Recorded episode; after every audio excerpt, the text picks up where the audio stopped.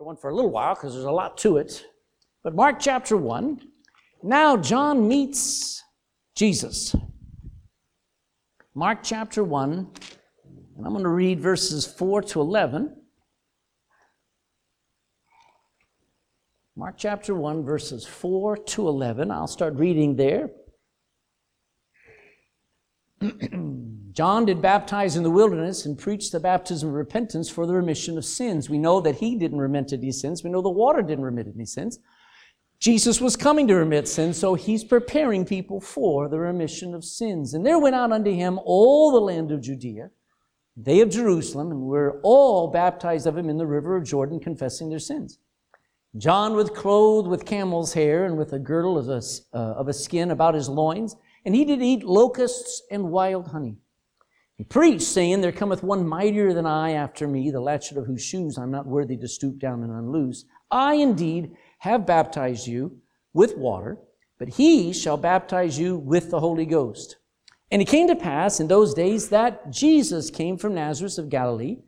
He was baptized of John in Jordan, in the Jordan River. And straightway, coming up out of the water, he saw the heavens opened, and the Spirit like a dove descending upon him. And there came a voice from heaven saying, Thou art my beloved Son, in whom I am well pleased.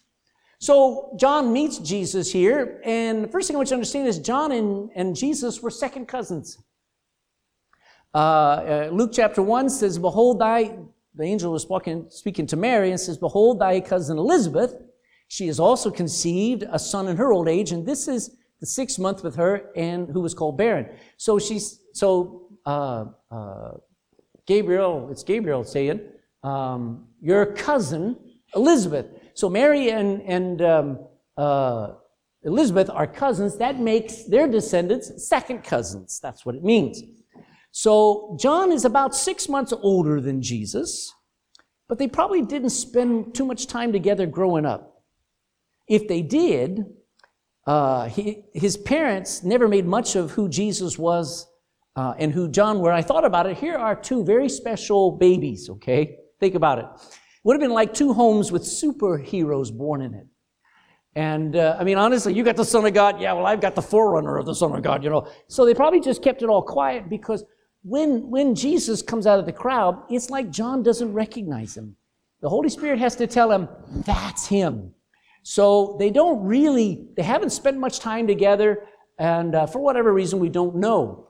But when, when John meets Jesus in Mark chapter 1, John does not say, hey, cuz, how you doing? No, no, it's not that kind of relationship.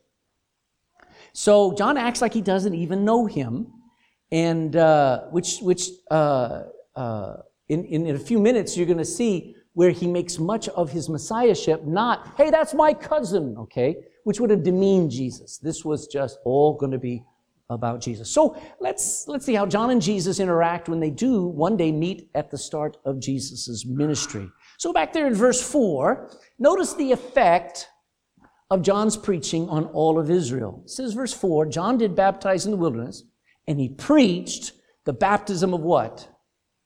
Right, so he called for people to repent. He called for people to come out of the crowd, to get out and publicly admit that their, their, they're a sinner, they're wicked, and they need a Savior. Good. Now, that water didn't baptize, uh, didn't save them. That confession didn't save them. It, it was not, that was not going to save them. Jesus was going to save them, okay? So, uh, but I want you to look at verse 5. And there went out unto him how much of the land of Judea? All the land of Judea. And they of Jerusalem they were all baptized of, of him in the river of Jordan, confessing their sins. What an effect. John's preaching, that's why the Bible says God had chosen the foolishness of entertainment. Didn't say the foolishness of the music. Didn't say the, the, the foolishness of the venue. God said he uses foolish preachers in foolish preaching, preaching the gospel to save.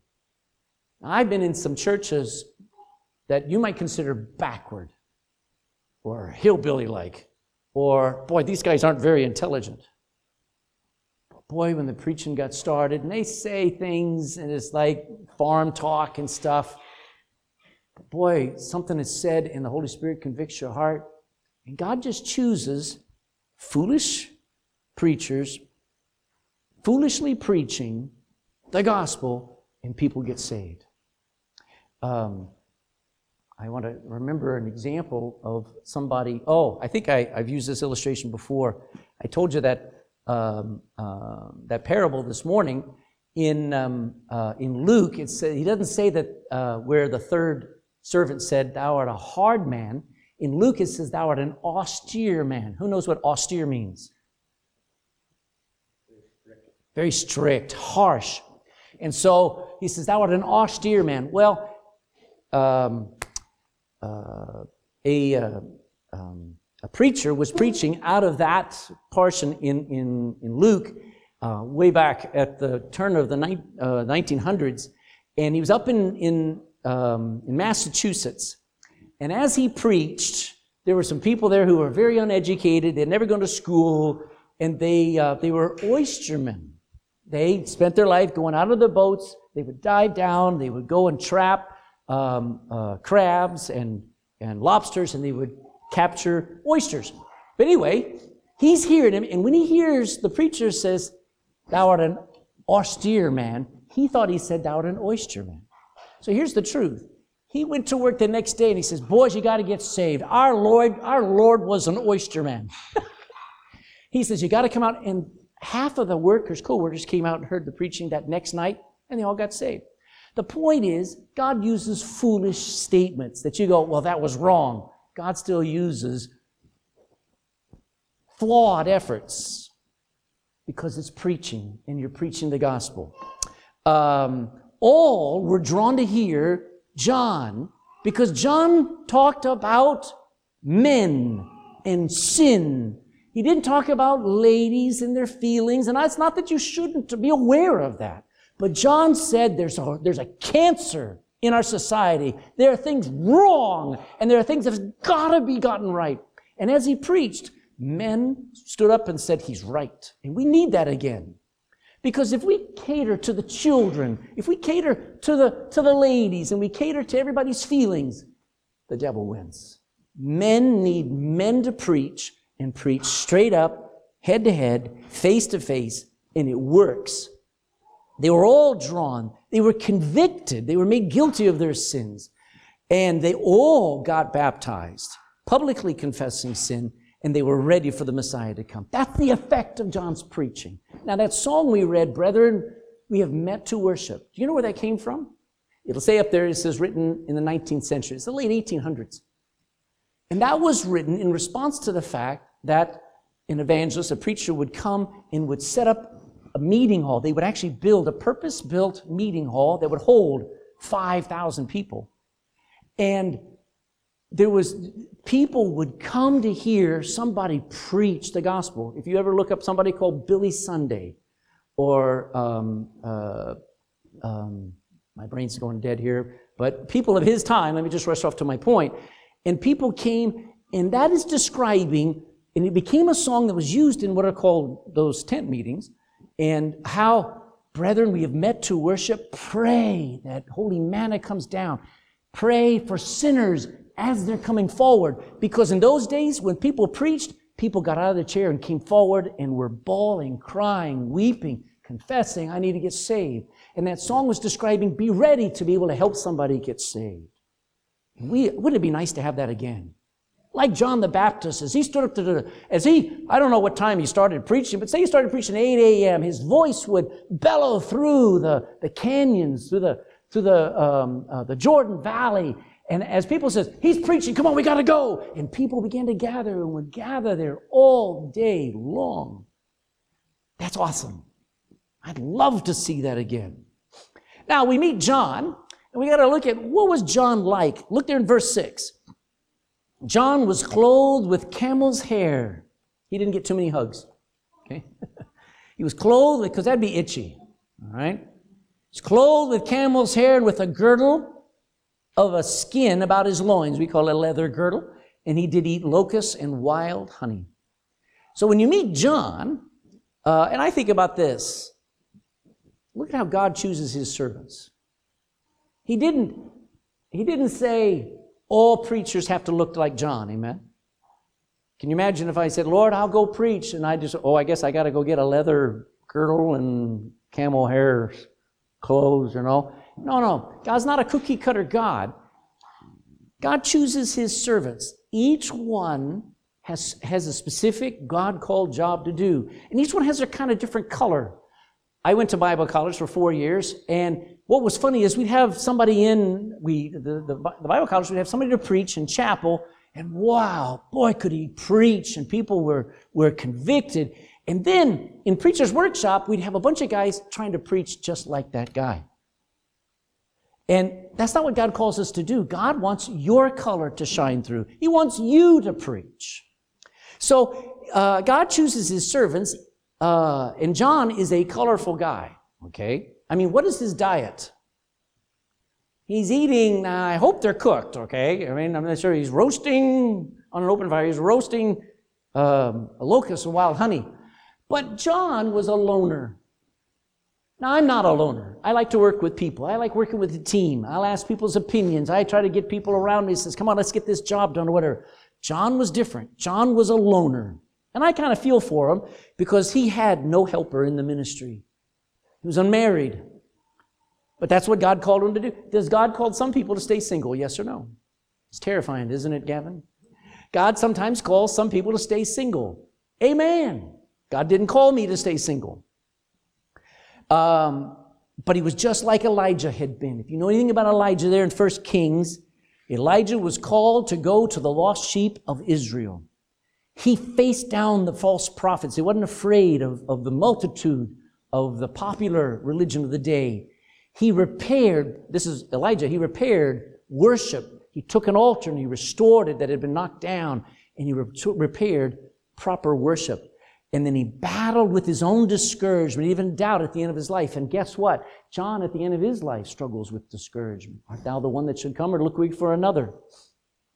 As I said, he ate locusts and wild honey. Locusts were desert insects, but they were clean. The Bible actually said you can eat a locust. Didn't, didn't encourage me to try, but um, uh, it is an edible and a clean food source. source. I guess it's got protein in it. Uh, maybe he ate other things, but that was his main diet. But here's a guy you have to admit, he's rugged. He's like Tarzan. I mean, he's wearing leather skin there, you know? Uh, and he's living out in the open. I doubt he built himself a house. I don't know what type of structure he's living in, but he's as basic and as down to earth and as rugged as you can be. And we need men like that again. We got some posh guys who haven't gotten dirt under their fingernail one day of their life. And the only people to listen to them are effeminate men. And so this guy, you, you know, you got to get over yourself, gentlemen. You do not need to have everything perfect. When again, I'll use illustrations. When I was in Bible college, you think that a girl would stand in front of the mirror for a half hour. Well, I've seen some guys stand in front of the mirror for a half hour. I mean, the hair had to be straight up and back, and you know, uh, uh, combed over. You had to use the grease and everything. Get over yourself. Uh, men need to be men. He was also a Nazarite. Go to Luke. You're in Mark. Go to Luke chapter 1 and verse 15. Luke 1 and verse 15.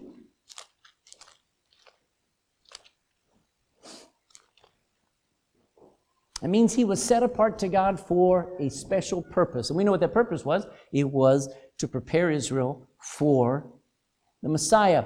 Luke 1:15 says this. It says, "For he, talking about John at his birth, he shall be great in the sight of the Lord, and shall drink neither wine nor strong drink, and shall be filled with the Holy Ghost even from his mother's womb." Would you agree that it's probably very wise if you want to be filled with the Holy Spirit, you're going to have to stay away from alcohol? Amen. Be not drunk with wine, wherein is excess. So, in effect, all Christians are practically Nazarites. Now, that doesn't mean that you can't eat grapes. They couldn't eat grapes even. It was forbidden for them to have anything to do with the vine. But the Bible says, be not affected by wine, but be filled with the Spirit. Don't ever let anything um, uh, affect your thinking um, and uh, uh, they talk about become under the influence of anything of this world. The only thing that should have an influence over you and me is the Holy Spirit of God. He was a Nazarite. He was also super strong willed. You think, you think anybody could persuade him to change? No, no, no. Men are supposed to be stubborn. Men were designed by God to be stubborn, to set their course. And boy, we have, again, what's the point? John is, a, is the example of the greatest man who's ever lived outside of Jesus Christ. That's what the Bible says. So if you want to be a real man, try to be a little bit like John.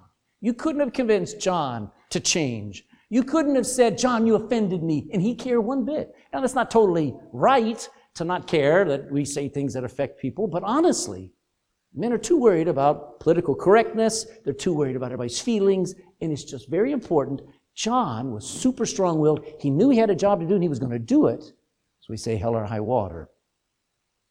Uh, he preached daily out in the wilderness. Now, I mean, I like preaching here on Sunday. I would preach every day if I could. I would teach the Bible every day. But out in the sun, under the sun, out in the wilderness, I mean, he's rugged. This guy is an intense man. Um, then he pointed out Jesus at his baptism. One of the things that's very important about John's baptism was he, he baptized them getting them to repent, but that wasn't the big deal. It was always in preparation for the coming of the Messiah, which we're going to see here in just a moment. By the way, I want you to, to see that Jesus' baptism was better than John's. Look at verse 7. Mark 1, back there in Mark, Gospel of Mark, chapter 1, verse 7. if John's baptism so great, why did Jesus have to have his own baptism? I'm not talking about being baptized, I'm talking about Jesus actually baptized but without water. Mark chapter 1, verse 7, and John preached, saying, There cometh one mightier than I. What does that imply? Everybody looked at John and says, That's one tough guy. You're not, you're, you, you're not going to scare him. You're, nobody's going to, going to make him worried. And John says, You think I'm tough? There's coming one mightier than I. The latchet of whose shoes, the laces of those shoes, I'm not worthy to stoop down and unloose. I indeed have baptized you with water, but he shall baptize you with the Holy Ghost. Jesus' baptism was better than John's. So let's make it very clear there's more than one baptism. Can we agree? Come on, stay with me. We're doing a little math. There's John's baptism and then Jesus' baptism, right? So when somebody comes up, and I had this person say it to me, says, There's only one baptism. Really? Is there really only one baptism? No. Uh, let's go for fun. Let's look at one baptism, Matthew chapter 20, because I'll show you there's not just two. Matthew chapter 20, in verse 20. Matthew 20 and verse 20.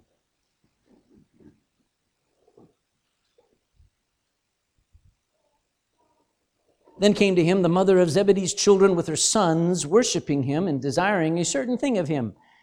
And he said unto her, What wilt thou? She saith unto him, Grant that these my two young handsome boys may sit, the one on thy right hand and the other on thy left in thy kingdom. So what does she want? I want them to be high up in position in your kingdom. Verse 22. But Jesus answered and said, You know not what ye ask. Are ye able to drink of the cup that I shall drink of? And to be what? And to be baptized with the baptism that I am baptized with. And they say unto him, What? Sure, I was baptized in water, I can get baptized again. They're thinking it's water. And they say unto him, We are able. And he saith unto them, Ye shall drink indeed of my cup, and be baptized with the baptism that I am baptized with. But to sit on my right hand and on my left is not mine to give, but it shall be given to them for whom it is prepared of my Father. And um, what was he speaking of when he was talking about being baptized with his baptism? His death, his burial, and his resurrection. So there's a third baptism, and that's when you're placed in the ground and you're dead. Okay? So, uh, uh, there are seven actual different baptisms in the Bible. We're not going to look at them tonight. But here are three, just so that you get awareness. No, there's not just one. There's one important one. There's only one you need to have. What is it? Holy Spirit baptism when you get saved. If any man have not the Spirit of God, the Bible says he's none of his. So you got to get the Holy Spirit to get saved. And you get the Holy Spirit when you get Christ. You actually get the Father when you get Christ, too.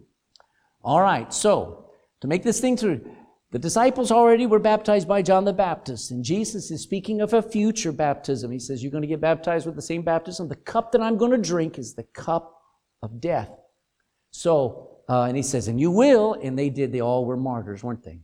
So, let's now talk about John meeting Jesus here.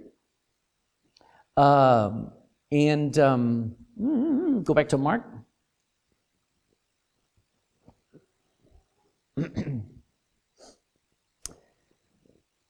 In verse 9, it says, And it came to pass in those days that Jesus came from Nazareth of Galilee and was baptized of John in Jordan. All right, well, uh, when, when uh, uh, go to John, go to John chapter 1, because we'll see the Apostle John puts a little more meat on the story.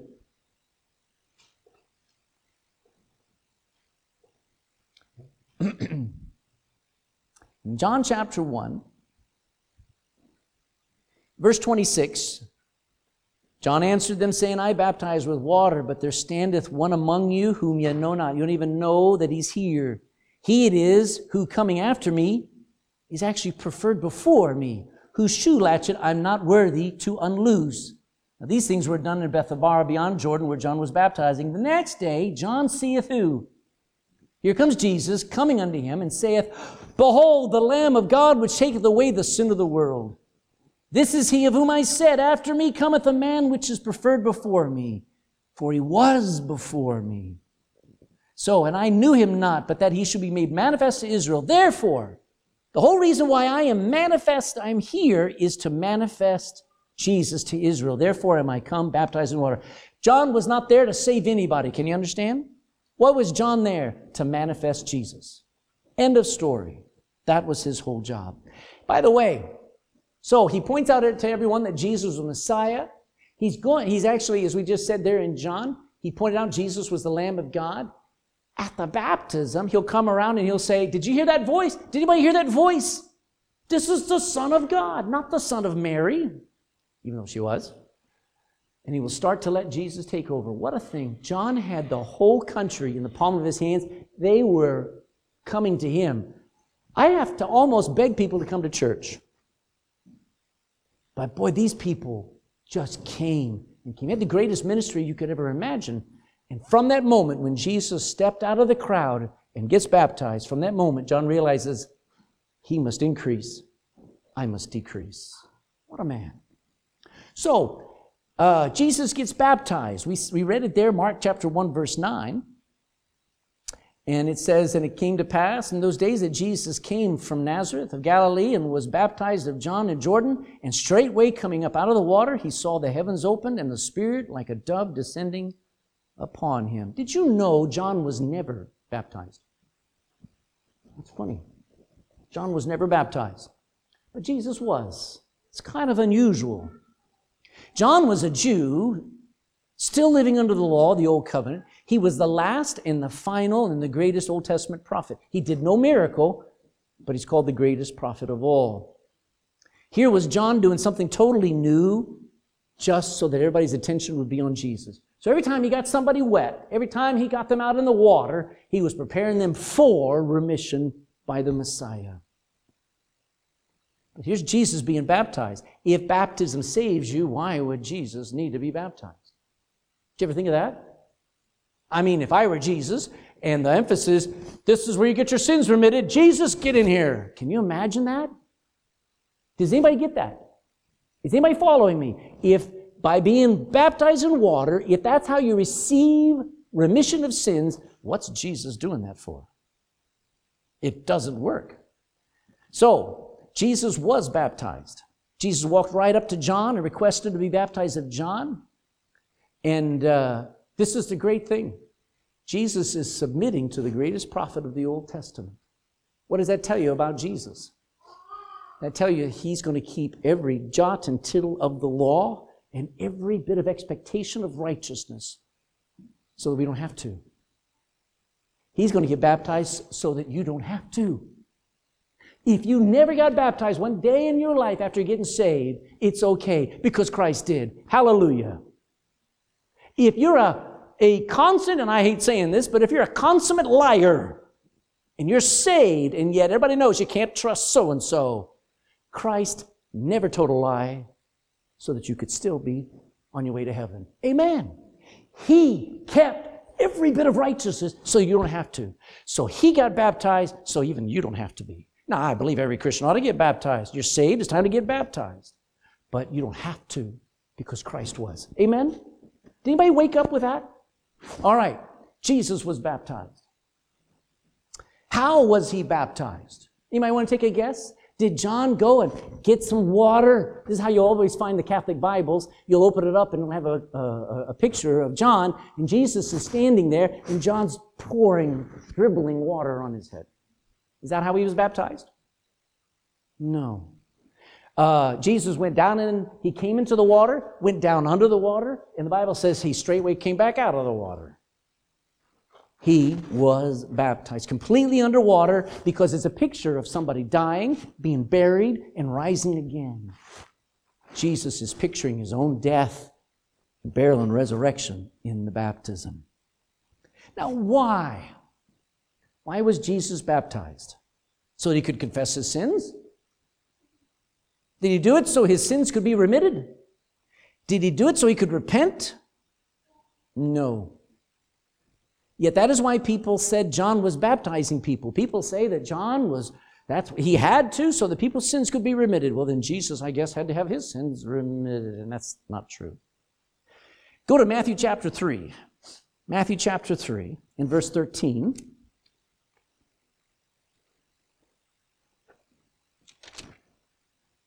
Three thirteen. I already alluded this just a moment ago, but let me just expand on it. Matthew chapter 3, verse 13 Then cometh Jesus from Galilee to Jordan unto John to be baptized of John. But John forbade him and stopped him, saying, I have need to be baptized of thee, and thou comest to me? And Jesus answering said unto him, Suffer it to be so now, for, for thus it becometh us to fulfill all righteousness. So Jesus was fulfilling all righteous expectations, so I don't have to. Should I tell the truth?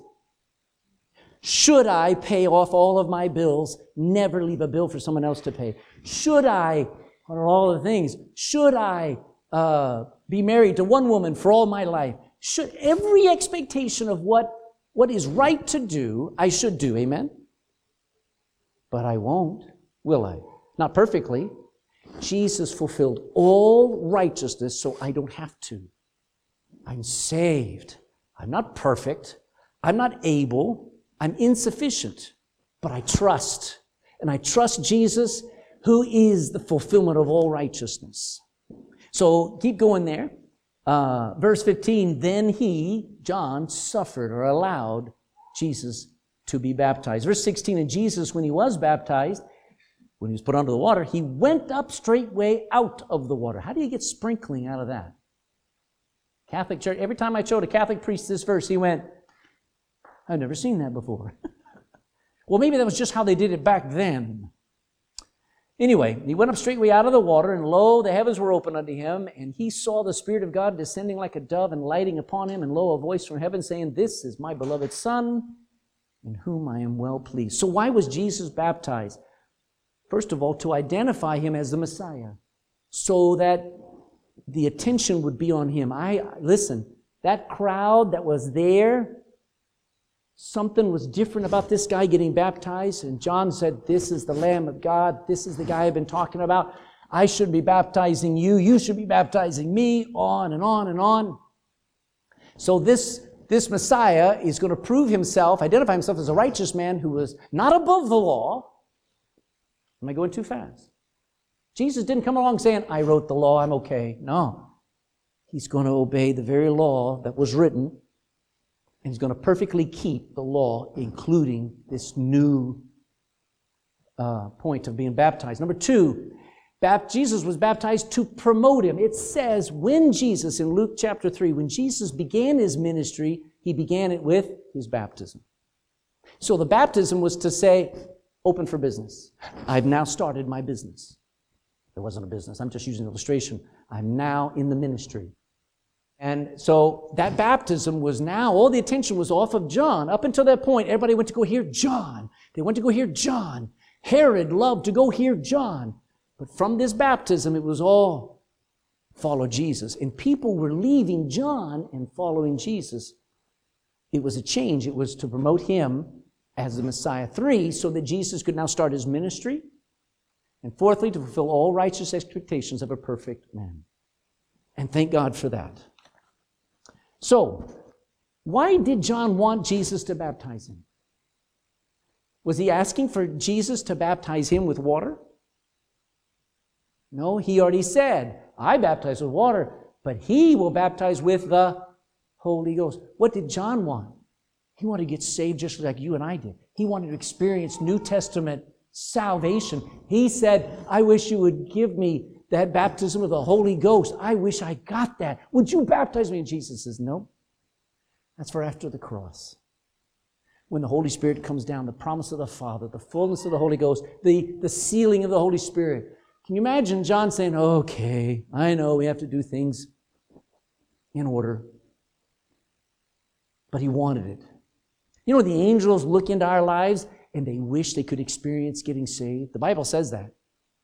They look into our salvation and they wish that they, now they've already seen God. They know everything that's going on. So there's no faith for them, so they can't get saved. But when they see a sinner by faith repent and believe the gospel, what do the angels do in heaven when they see somebody get saved? They shout, they rejoice, they get excited. They're like, woo! I wish I could experience that. Don't ever sell your salvation short. Eric and I always sit and go, how come nobody enjoys salvation like we did, man? Like we still do. Because the angels wish they could experience what we do as sinners. So, God reveals his son. Look there in Mark chapter 1 and verse 10. Mark chapter 1 and verse 10 straightway coming up out of the water, he saw the heavens open and the Spirit like a dove descending upon him. Verse 11, and there came a voice from heaven saying, Thou art my beloved Son, in whom I am well pleased. Did you notice? God said, This is my Son. Jesus didn't even say, I am the Son of God, so clear. Who actually identified Jesus? God the Father. Point that verse to a Muslim. God said, That's my boy, that's my son. So, uh, let's see. Um, so, what we got here is the sky opens above Jesus, the Holy Spirit descends and moves downward like a dove. Now, I've watched doves. I don't fully understand difference in birds, but I know a, a dove is not like a crow. Amen. I mean, you see these blackbirds around here, you wouldn't want one for a pet, would you? But a dove has a different characteristic about it they're kind of, I'm not, I, again, I'm not really up on birds and things, but doves seem to be a whole lot more gentle, don't they? And so this, this experience of, of the appearance is the Holy Spirit descending like a dove. So um, it, it, it, the Bible says it lit upon, it lighted upon Jesus. As it landed on Jesus, it's just, it's just I'm sure John was just gobsmacked saying, What am I looking at? Well, it was an anointing of Jesus. It was the Holy Spirit, because in the Old Testament, what did Moses do when Aaron put on the garments of the high priest? Moses went and he got a, a, a it was called a horn of oil, it was a, a, a container of oil, and he poured it all over him. When David came into his dad's house, and Samuel was there, and his other seven brothers there. David said, You called, Dad? And Samuel stood up and said, This is him. And he went and he grabbed his horn of oil and he poured it all over David. That oil was the anointing that identified this is the king. This is the high priest. Some of the prophets, when one prophet would pass on his mantle, sometimes there would be also that talk about how they were anointed with the Spirit of God. And guess what Jesus is? He is all prophet He is all high priest and he's all king. And this is him being anointed for that threefold ministry that he has still today. um, so he's visibly approved and anointed and identified as Messiah. And then what's great is God speaks. What a thought. He didn't say, This is my faithful servant. That's what the Muslims will call Jesus. He's a servant. Um, uh, Muhammad was a servant of God. Jesus was not just the servant of God, he was the Son of God. Um, John, also, go to John chapter 1, the Gospel of John chapter 1, in verse 32. And from that moment on, now only John saw that, only John heard that which kind of bothered me for a little while as a new Christian. I read this, I go, why didn't everybody hear it? God, don't you want everybody to see and to hear what you're saying? And I got this, I got, I, I settled this. Um, when, when Jesus rose from the dead, 500 people saw him rise from the dead, but Jesus didn't fly around the world and make sure everybody knew. He gave it to some witnesses and he said, You are my witnesses, now go tell the world. Wow. So here, God is one witness, and John's another one. The miracles are one. And according to the Bible, all you need for a truth to be established as fact is two or three witnesses. And it's true. You don't have to have 500 people hearing God from heaven saying, This is my beloved Son. You don't need all these things. You're going to have a life of miracles of Jesus. That's one witness. You're going to have John saying he is the Son of God. Later, you're going to have the disciples. What are they going to hear God say when they're up on the Mount of Transfiguration? Bill, what do the what does uh, what do the uh, Peter, James, and John hear when Jesus becomes brighter than the sun? What there's a voice from heaven. What does the voice say? This is my beloved son. So they're going to become a witness of it. But it wasn't for everybody to hear. And that's true. So, um, uh, John was God's best eyewitness. Look at John 1:32. Here's John saying, in John bare record, we'd say he gave his witness, saying, I saw, I saw the Spirit descending from heaven like a dove. And I, I tell you, it abode upon him, didn't just come and then fly away.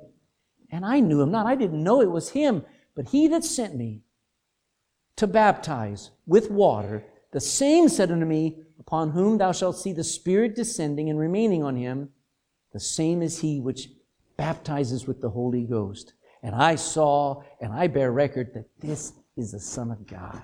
He's the Savior, not my water. He's the one who redeems, not me.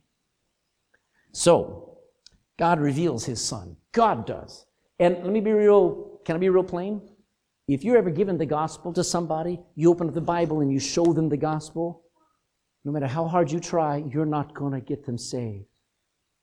You can get them to pray a prayer, but it's the Spirit of God inside of them that will convict them and will convince them I believe that Jesus is the Son of God, like the Ethiopian eunuch. Like, like what did Jesus say when Peter, when, when Jesus said to Peter, Peter, who do you say I am? And Peter, right up, thou art the Christ, the Son of the living God. And Jesus said, Nobody told you that. My Father told you that. So when you're giving the gospel out, pray and say, Lord, lead me to somebody you're already working on. Lord, help people, help me. Pry open their eyes so they hear your words, so that, so that you get through. So God reveals his son. You got to pray for that. And we need God. We need to pray that God moves here in Ireland. Clyde was telling me this morning, and I'm going to stop with this. Clyde was telling me this morning, he says, it's a funny thing. Uh, several, his, uh, um, uh, he just had a loss in his family. And uh, he's saying, you know, it really grieved me, but I'm encouraged because several people up in the north, he was talking about some people he knows up in Northern Ireland who've got family who are unsaved, who've been so anti God. He says, out of all those people, the years have been saved, you, know, you pray and nothing's happen, but all of a sudden something's happening. He says he's got some friends in the States and their family members have gotten saved that he never thought would get saved. He says, I got encouraged. And I went, Amen. You know, sometimes things just work in a wave, and so let's pray that God works in our day. And he shows himself, shows Jesus to be the Son of God. All right, I'm going to quit there because we're going to look at the next week. I'll talk to you about the proof of the doctrine of the Trinity, and uh, we won't take time for that. All right, let me give you some questions. Come back here. All right. What was the effect of John's preaching on Israel? Anybody remember? What, was, what, what effect did he have on Israel? He got men, especially, to repent. He attracted people away from their jobs, away from entertainment, to come hear preaching. Secondly, describe what was John the Baptist like? Hmm? A nice guy. Would you say that? No, you wouldn't take him home for dinner. Okay? Well, describe him for me. What are some characteristics of him? What was his diet like? Locusts and wild honey, all right? Wild honey means he'd go up to the tree where the bees were, he'd stick a stick in it, wrap it up in the honey, and then bring it down and just eat it raw like that. I mean, he's just a rough guy. What did he wear? Camel's hair. I mean, that blows my mind.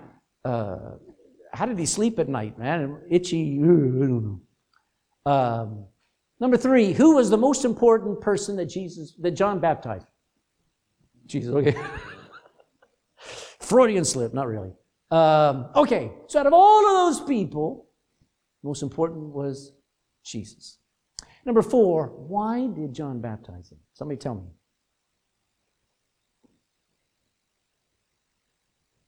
Well, we heard the phrase to fulfill all righteousness so that those who believe on him don't have to do the righteousness. I should be baptized. I should do all the things that the Bible says are good and right and holy to do. But he did them all so that I don't have to. And if I fail, it's okay. Amen. Fifthly, why did John want Jesus to baptize him? And he wasn't asking to be baptized in water. Because Jesus never baptized in water. Why did he want John to baptize? Why did John want Jesus to baptize him? Come on. Hmm? Well, he wanted Jesus to give him the Holy Ghost. He wanted to be baptized in the Holy Ghost just like everybody, like we are. He wanted to experience Christianity, he's still under the law. John is still under every requirement of the Old Testament law, and he says, I just, I want to experience grace. I want to know what it feels like to get saved. Remember, er, you guys heard um, um, Weston's brief testimony this morning? And there he was, giving the, just the truth about something happened when I got saved. And John the Baptist wanted to have that. Lastly, who proved that Jesus was God's son? God did. Amen. Jesus said, The miracles I do are His. The words that I speak are His. It's God. And He even said to the Pharisees, He said, You don't have to believe my witness, believe His who sent me. So, all right. What is this event a clear proof of? It's what I'll talk about next week the Trinity. How, who did we see? Let me just jump ahead. We see Jesus getting baptized physically. He's the Son of God we see in the, in, in the event, we see the Holy Ghost appearing and descending as a, that's the second person of the Trinity. And where do we find the third person? From heaven speaking, This is my beloved Son. Why people, there are cults out there, a million of them, and half of them don't believe in the Trinity. Oh, that's a Catholic doctrine. No, it's not. It's a Bible doctrine right there. Father, Son, and the Holy Spirit. Trinity. All right? Okay. Any questions? I'm all tired. But it's good. Wouldn't it have been neat to watch these two distant cousins and John just going crazy, going, That's him, that's him. He never said, That's my cousin, my second cousin. He said, That's the Messiah, the Lamb of God, the Son of God. Well, let me be real plain with you. That's what you do when you give the gospel. You should be like John saying, This is him. This is the one you've been waiting for. This is the Messiah who died for you. Be just like John, and you'll be a better soul winner, I believe. Let's go to 164 in our hymn.